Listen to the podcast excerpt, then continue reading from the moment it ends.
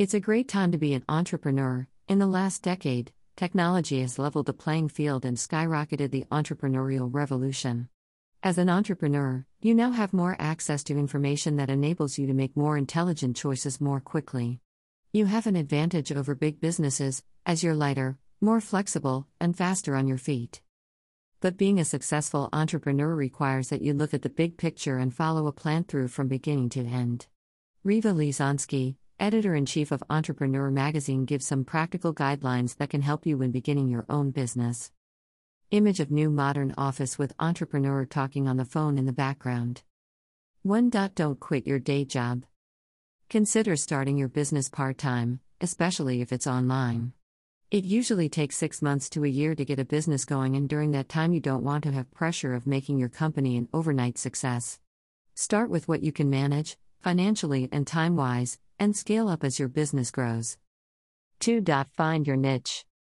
The days of general stores are over.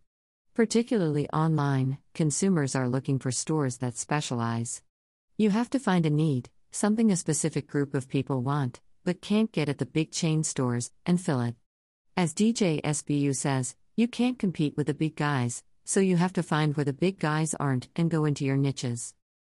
3. Have an online presence. Even if you're not planning to start an online retail business, consider that the internet can still play a valuable role in your company.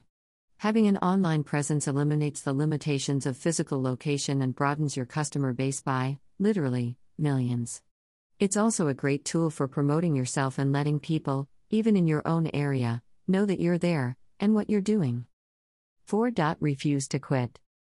Successful entrepreneurship requires creativity, energy, and a drive to keep going when you fail. Few people realize that before Bill Gates created the extremely successful Microsoft 3.0, he created a Microsoft 1.0 and 2.0, both of which flopped, but he kept at it.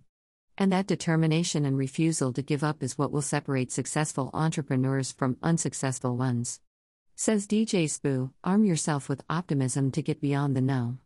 There's nothing wrong in failure, just don't repeat the same mistake.